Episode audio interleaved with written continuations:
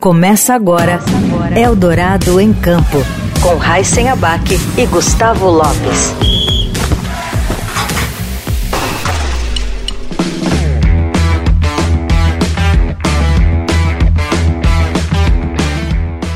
Olá, sejam bem-vindos a mais um Eldorado em Campo. Eu sou Gustavo Lopes e junto comigo quem faz o programa, claro, Raíssen Abac. Tudo bem, Raíssen? Tudo bem, Gustavo. Vamos juntos para mais um Eldorado em Campo. É isso aí. E a nossa convidada hoje obteve recentemente uma vaga olímpica para o Brasil na canoagem slalom. A atleta também já conquistou mais de cinco medalhas em campeonatos pan-americanos da categoria. Hoje, quem entra em campo, ou melhor, quem entra na água com a gente, é a Almira Estácia. Tudo bem, Almira? Oi, tudo bem, gente? Prazer estar aqui. Prazer é todo nosso. Bom, Mira, primeiro queria que você falasse um pouco sobre essa questão das Olimpíadas, né? É, você conquistou uma vaga para o Brasil na canoagem slalom. Como é que tá essa definição? Nós já temos os atletas que vão participar, ainda falta algumas competições para isso ser definidos. Como é que está? Não, ainda falta bastante, né? A vaga olímpica, metade do caminho. Uh, vai ter seletiva no que vem também. Falta algumas vagas para conquistar no masculino com os, com os Jogos Continentais e Falta muita coisa ainda, nada está decidido. Fala um pouco da sua chegada, então. Conta para o nosso ouvinte como é que foi a sua chegada com essa vaga. Ah, sensacional. É, tá todo mundo muito feliz, né? Eu também, muito orgulhosa e. Uh, foi, foi difícil, mas estou bem feliz. Bom, para quem está nos ouvindo agora, Mira, e que não conhece é, a canoagem slalom, que é um esporte já olímpico há algum tempo. É, mas é, como é que funciona a canoagem slalom? São, são quantas categorias? Qual é a categoria que você disputa? É, eu, eu faço três categorias. É, são caiaque, canoa e extremo, que vai estrear agora em Paris, que é nova categoria. Eu faço as três, né? É, tem feminino, masculino em todas. E extremo é um pouco diferente porque é novo, é um, bar, é um barco diferente, é barco de plástico, a gente salta de uma rampa. No canoa a gente vai ajoelhado, uma pá só.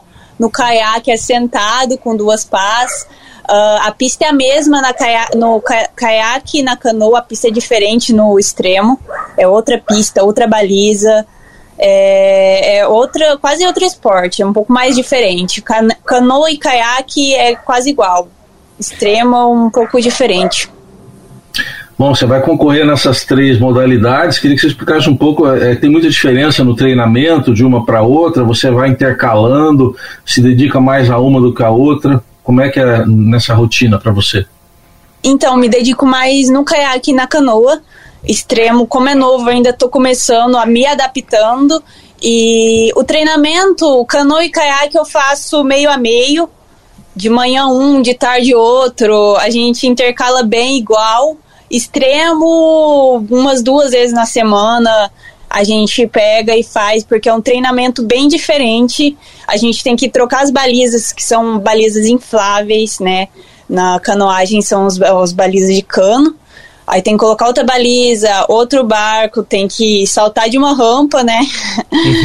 no momento a gente não tem uma rampa aqui no Rio de Janeiro, em Foz também não tem, mas seria bom, né? Se tivesse para treinar, no momento não tem.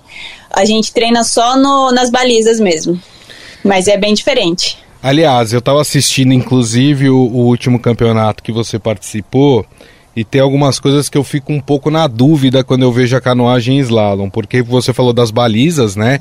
Você tem a vermelha, tem a verde. Como é que funciona é, isso? Na, na vermelha você tem que dar um giro completo, na verde você pode passar direto. Como é que é isso? E... Na verde a gente tem que passar reto para baixo, né? Na vermelha a gente tem que retornar ela, fazer a volta na baliza. É, eu acho que é isso que as pessoas mais confundem, mas é, é bem sinalizado eu acho que dá para ver bastante bem como que é para fazer. E dá para entender. e aí é por tempo. É, a descida é, é, por quem faz o menor tempo, é isso? E comete menos, menos penalidades. É, o objetivo é não cometer nenhuma penalidade e também fazer mais rápido que você consegue, né? Você tem que fazer rápido, tem que fazer limpo, tem que fazer bem.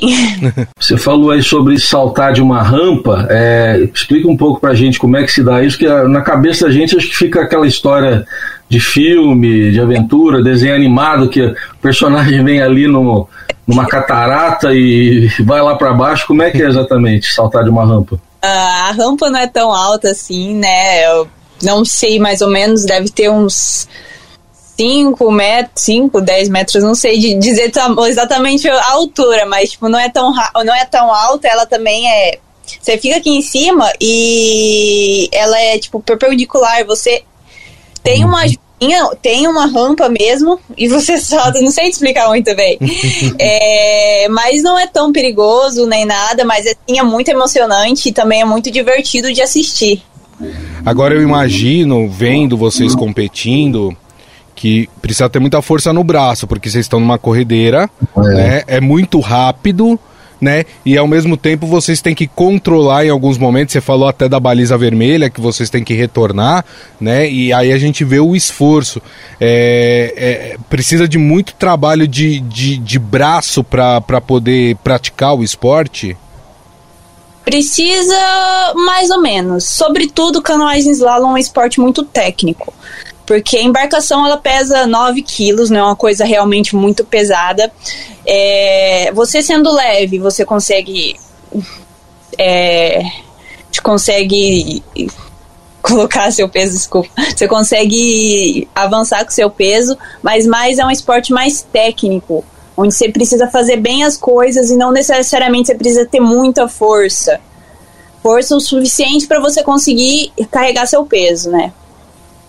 Mas então, Mira, você tem que ter um controle rígido de peso, é isso? Tem, tem um limite não, de peso tem, ou não? não? A gente não tem um controle rígido de peso uh, na seletiva ou algo do tipo. A gente tem um controle mais com nós mesmos, que quanto mais leve, mais forte você tá, melhor você vai conseguir você vai conseguir competir, né?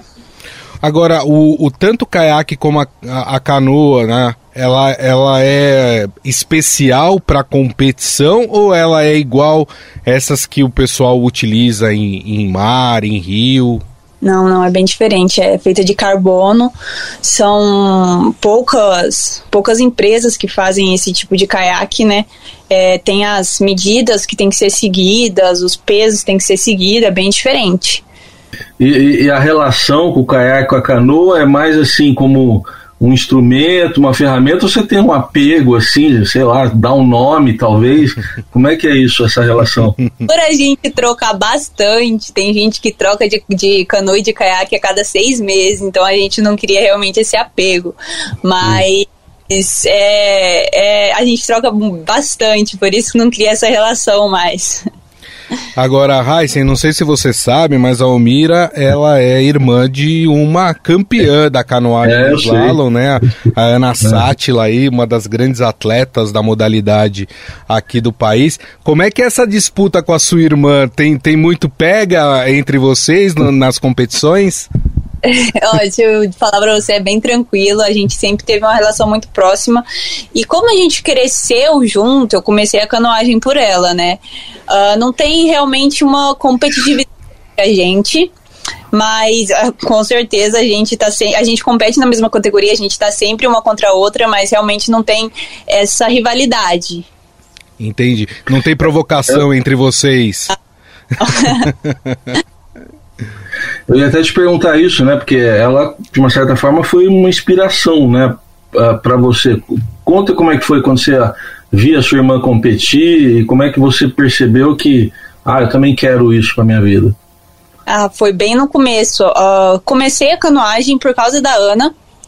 É, a gente nadava, meu pai era atleta amador de natação, e nesse lugar que a gente nadava, lá tinha uma, um laguinho onde as pessoas praticavam canoagem slalom.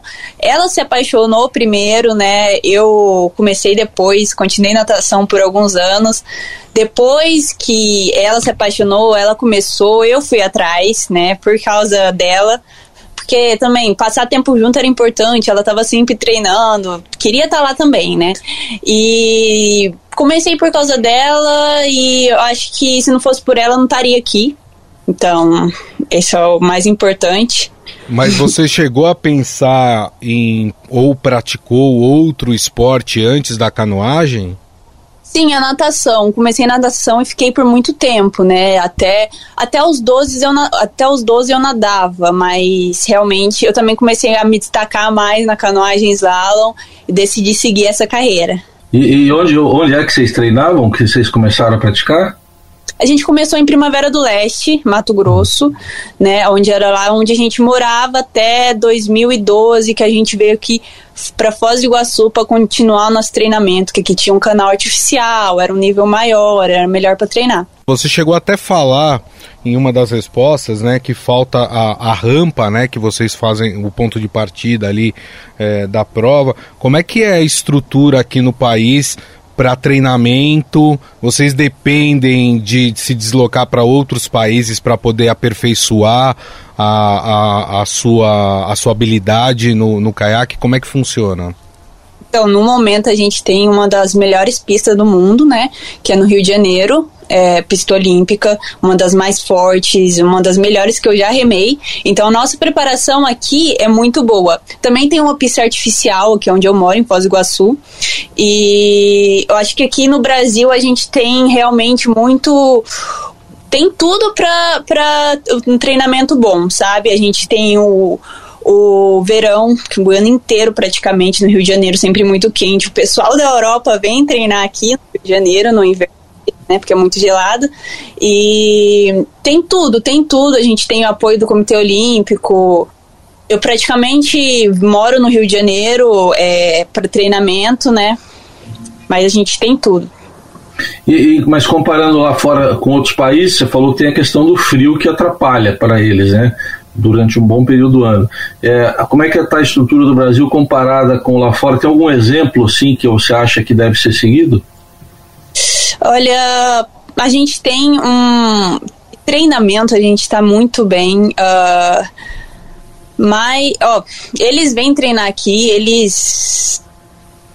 Eu acho que de treinamento a gente está um, um dos melhores países para se treinar, na verdade, né? Porque a gente tem de tudo. Né? A gente tem academia ali perto do canal, a gente tem o apoio. E a, a canoagem slalom ela é um esporte europeu. Lá eles têm como uma cultura, então muita gente começa a treinar muito cedo, acho que por isso que eles se destacam bastante, mas a gente vem crescendo muito por causa do apoio que a gente tem e por causa das instalações que a gente tem também.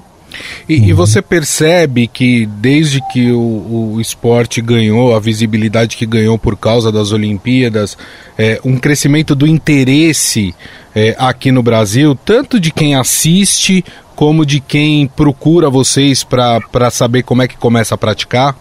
Olha, interesse tem, mas ainda é um esporte muito pequeno e também possui poucas escolas em poucos lugares, entendeu?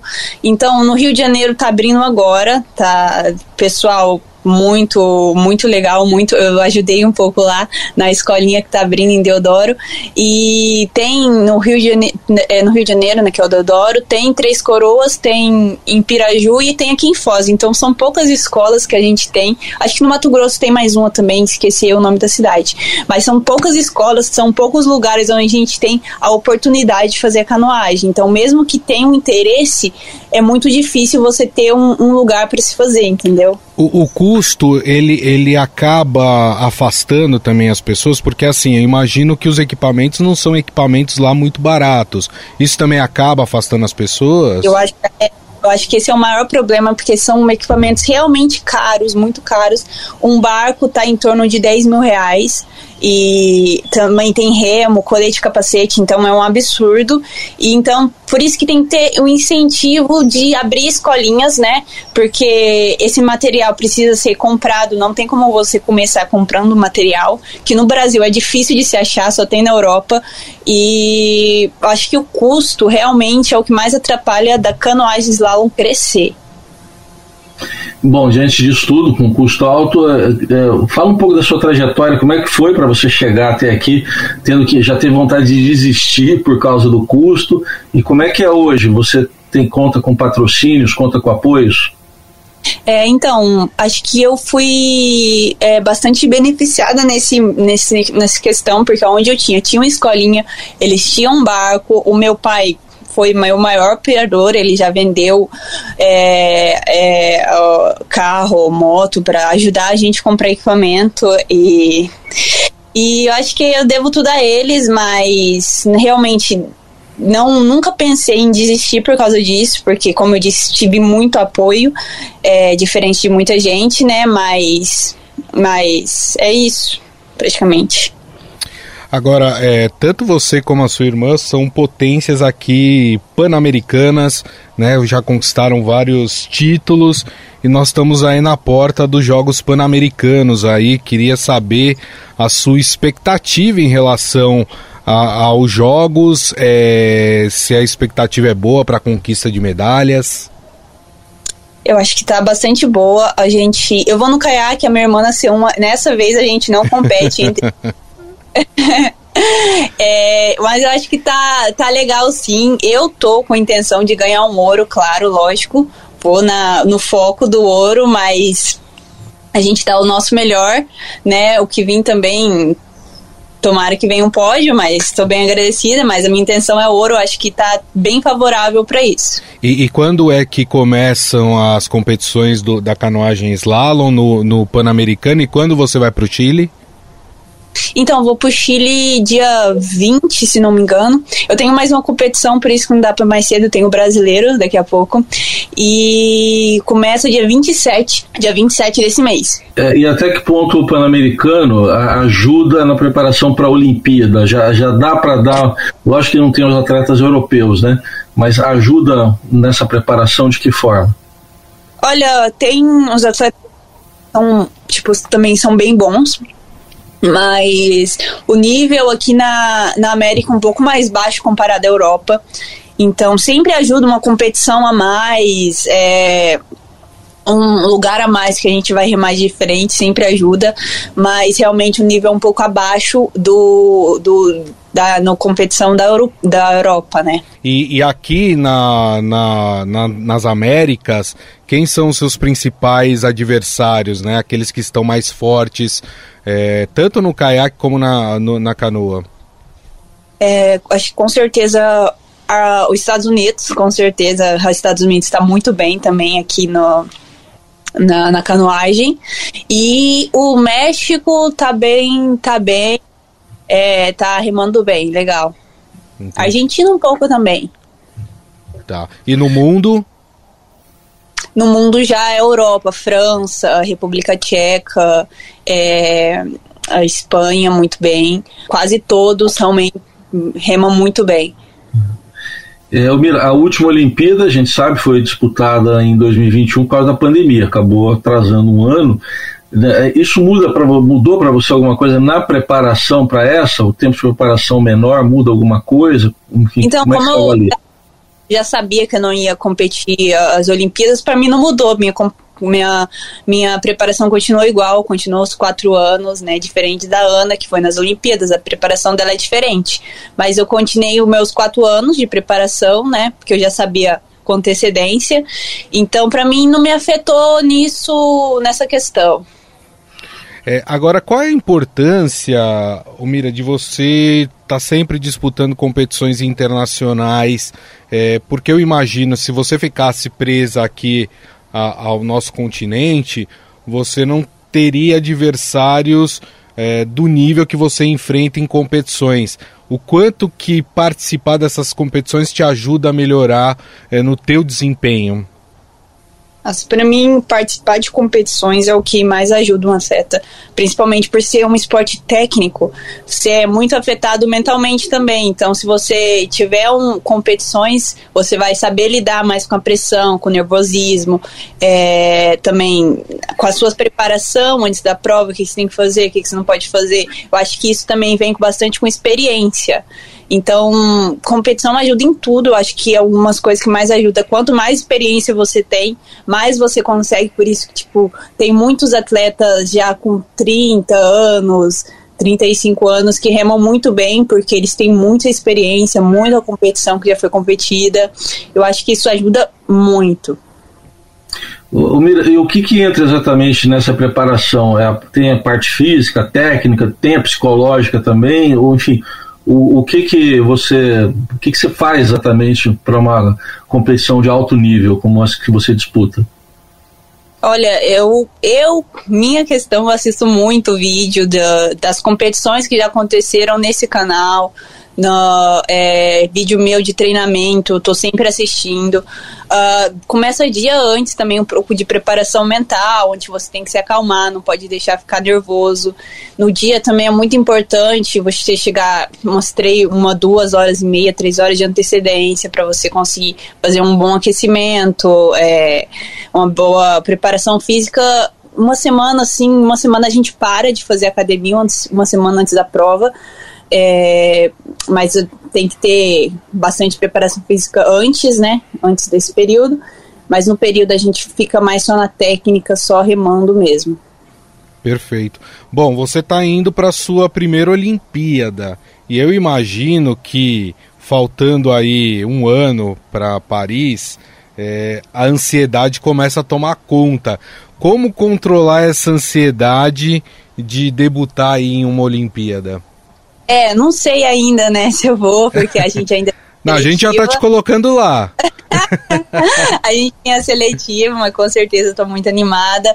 Mas tem muita coisa para saber, muita coisa ainda para a gente fazer ainda, para chegar lá.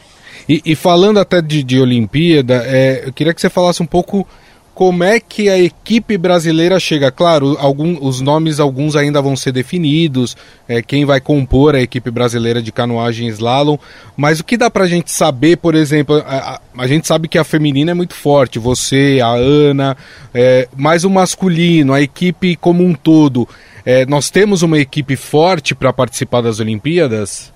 Então, no momento pelo meu ver, a gente tem sim muita chance, muita, muita chance de conseguir as vagas no continental do masculino, porque a gente, aqui no, na América, a gente está entre, um, entre os melhores países da canoagem slalom, então eu acho que para a gente conseguir, conseguir conquistar essa vi, é, vaga no, no continental, é muito grande, entendeu? Então acho que a gente tem sim muita chance do, do masculino conquistar as duas vagas que faltam e a gente ir com o time completo. É, você falou tanto aí da preparação, agora eu queria saber.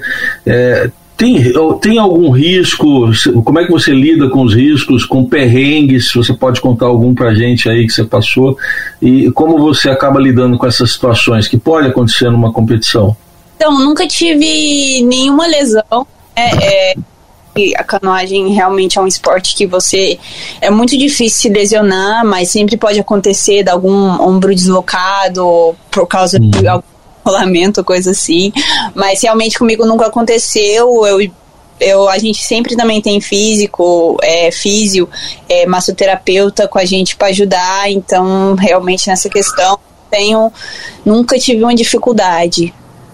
Agora, eu imagino, não sei se vocês fazem treinamento também em corredeira natural, né? Vocês têm a pista e, e tem os rios, enfim, vocês também é, fazem é, treinamento é, ao, ao, ar livre no, no nos rios ou, ou não? É, é, é, dedicado somente àquela pista que vocês já estão habituados a, a competir? Não, não, a gente faz muito, né? Principalmente aqui no Brasil, que a gente tem bastante rio pra gente remar, a gente faz muito treinamento em rios naturais. É, não só treinamento, também a gente tem algumas competições com rios semi-artificiais, né? Que mudam pouca coisa, é, mas sim tem bastante. Eu, eu comecei no Rio, no Rio Natural, que foi em primavera, né? De vez em quando eu volto para treinar lá um pouco, mas assim, tem bastante, tem bastante Rio Natural. Mas aproveitando de eh, a gente está falando nisso, você percebe eh, a, a, influência do clima no, na prática da canoagem? Como é, como é que ela interfere na prática da canoagem? Se tem mais vento, se tem menos vento? Como é que interfere? Nossa, interfere muito, muito. Inclusive, em Londres, a gente começou a competição nas classificatórias, estavam com vento de 30 km por hora, realmente as balizas estavam mexendo demais. E quando alguma baliza mexe pelo vento e bate em você, você realmente você leva um toque, né? Você leva uma penalidade. Mesmo que você não seja culpa sua, você acaba uhum penalidade em Londres estava muito difícil as classificatórias, mexendo demais as balizas. Foi assim, foi para mim umas competições mais desafiadoras, né? Aconteceu na C1 e é muito difícil, né? Quando tem vento assim, atrapalha bastante ajuda a gente, mas também não tem muito o que fazer. Não tem, eles não param a prova. É, você falou da inclusão de uma nova categoria na, nas Olimpíadas, né? Extremo. É, como é que ela diferencia da, das categorias que já existiam na, nas Olimpíadas? é completamente diferente, né? É, a pista é diferente, tem poucas balizas, são balizas que elas são infláveis, são bem grossas. É, a gente tem que fazer um rolamento no meio da pista, a gente salta de uma rampa. São quatro atletas que descem junto. Não é, não é por. Então tem um pouco de estratégia, onde você tem que bater no outro atleta, tirar o outro atleta da baliza. Então é muito, muito diferente. Ah, é quase que uma disputa ali por, por espaço entre os atletas, é isso? Tem, tem muita estratégia que a gente pode usar. São quatro pessoas e aí você tem que ficar entre os dois para conseguir passar para a próxima fase, né? Então você tentar tirar o outro atleta da baliza, você são três atletas ali que tá contra você e você tem que chegar entre dois. É, é bem diferente, mas também bem divertido. É, você falou aí dos vídeos, né? Que você passa, tipo, parece que você faz sessões aí para ver os vídeos, né? Das competições. Você assiste mais os seus ou você olha também os adversários? É importante entender o que os adversários fazem também para a competição? Eu uso mais como análise, né? Como eles colocam o barco na água, como que eles andam, como, tipo, tem diferentes canais que você tem que andar de diferentes jeitos, né? É, tem canais que a gente consegue ser mais, mais rápido, com mais frequência, tem canal que a gente tem que ser mais tranquilo, é, usando mais a técnica. Então, você analisar isso uh, não é mais como analisar suas concorrentes, mas analisar a, a navegação delas para você conseguir entender bastante o canal. Perfeito. E, e, aí, é claro que dentro desse estudo que vocês fazem, é isso que você falou, a análise do canal, né? Porque, enfim, Sim. as pistas elas são completamente diferentes. Por exemplo, no, no Chile, muito provavelmente, é diferente do da que você treina no Brasil. Como é que você faz esse estudo?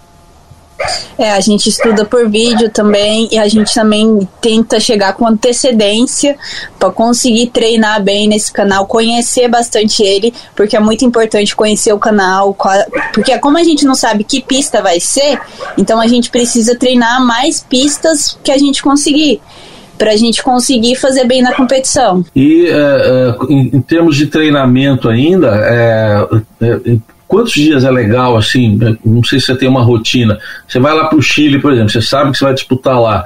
O ideal é chegar quanto tempo antes, mais em cima da hora, menos em cima, enfim. Como é que você faz quando você vai para é, uma competição? Depende muito do canal. Uh, quanto mais difícil o canal, com mais antecedência a gente tem que se preparar. Para o Chile a gente vai com uma semana de antecedência. Não é um canal muito forte, é um rio semi-natural é um pouco mais fraco do que a gente treina, do que a gente é acostumado, então não precisa realmente muita antecedência na preparação. Mas, por exemplo, Londres, que é um canal muito difícil, a gente foi com bastante antecedência. Teve um training camp no começo do ano e teve a, a gente chegou com duas, duas semanas antes da competição também para treinar bastante. Legal. E, e é, é bom a gente também esclarecer que a canoagem slalom é diferente da canoagem de velocidade, né? São duas competições separadas, né? Por exemplo, a canoagem de, de velocidade a gente tem como grande atleta, né? Campeão, o Isaquias Queiroz, né? Uh, e, e, mas são competições completamente diferentes, né? Quer dizer, a canoagem de velocidade é como se fosse uma corrida de 100 metros, né, Omira? É completamente diferente, tanto que na velocidade a gente faz só água parada, os barcos são totalmente diferentes, é é muito, muita coisa diferente, não tem nem como comparar. Você já chegou a tentar competir na canoagem de velocidade também? Já, já sim, porque quando a gente começa, a gente tem é, treinar canoagem slalom em velocidade também.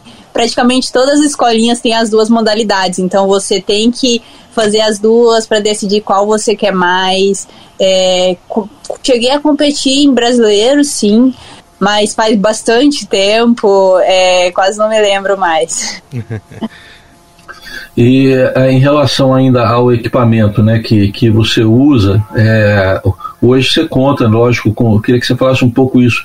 Como é que é chegar nesse nível que você está, contando, contando já com patrocínios, com uh, uma maior visibilidade, como é que tem sido isso para você? É, é, importante, né, a gente ter o apoio, porque realmente, você sabe, é um esporte caro.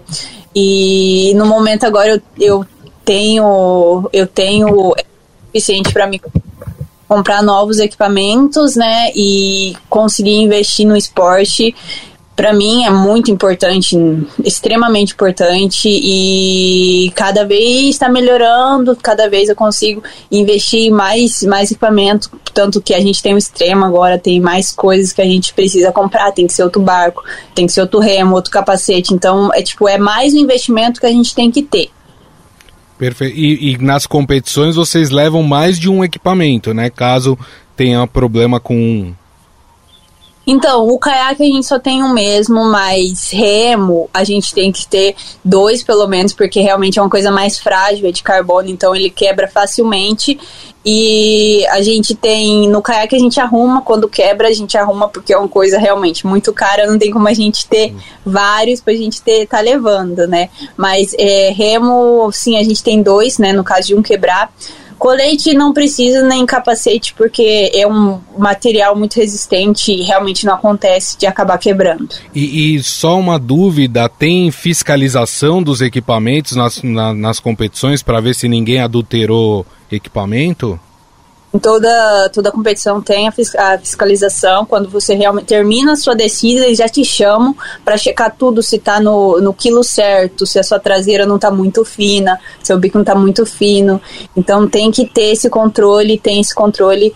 É, você tem que ficar atento também. Muitas pessoas já foram desclassificadas porque seu equipamento estava incorreto, né?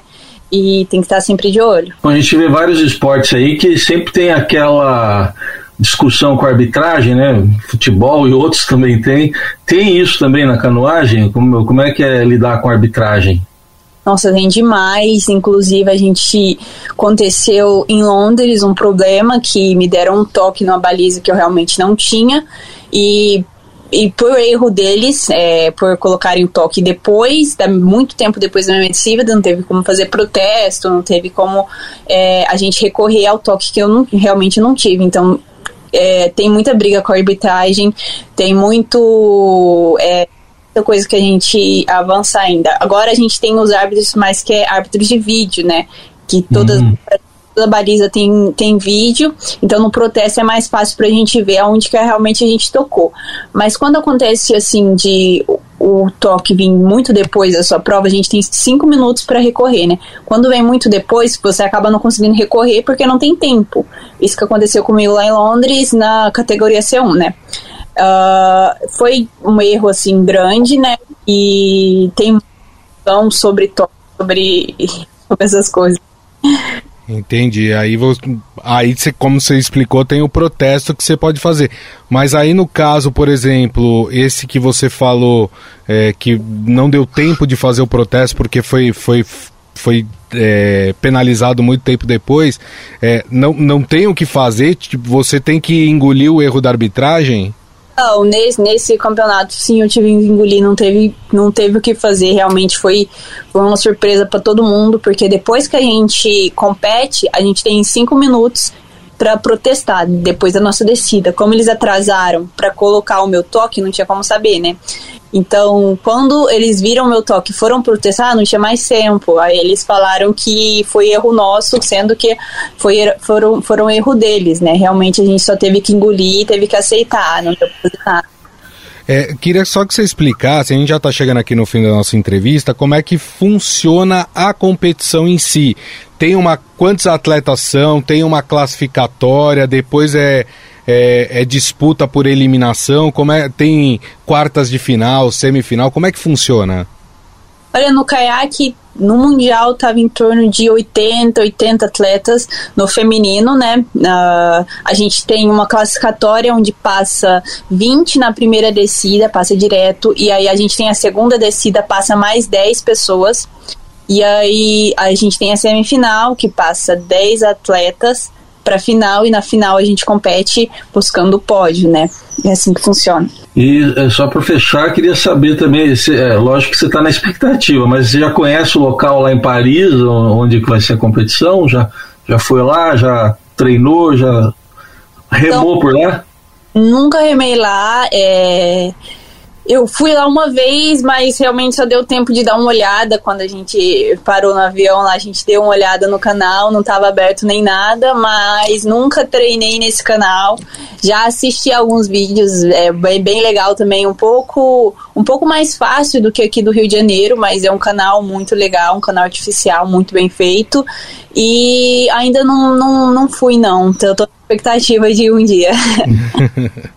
Muito legal. Bom, nós conversamos com a Omira Estácia, atleta da canoagem slalom aí, jovem atleta, uma das esperanças do Brasil eh, na modalidade. A gente espera poder é, dar a notícia de que ela de fato conquistou a vaga olímpica. Eu tenho certeza que ela vai conquistar. E desejar para você, viu, Omira, muita sorte aí na sua carreira e boa sorte também no Pan-Americano aí, que você consiga trazer as medalhas que pretende. Muito obrigada, tô focada e tomara que a gente consiga. E obrigado, obrigado. ao Raíssen Abac, meu companheiro aqui de programa. Obrigado, Valeu. viu, Raíssen? Até a próxima. Até mais. Tchau, e... tchau. E agradecer a todos vocês que estiveram conosco, meu muito obrigado. Lembrando que o Eldorado em Campo volta no próximo domingo, às 8 horas da manhã. Você também pode ouvir em formato podcast nos aplicativos de streaming da sua preferência. Um grande abraço a todos, até semana que vem. Você ouviu Eldorado em Campo.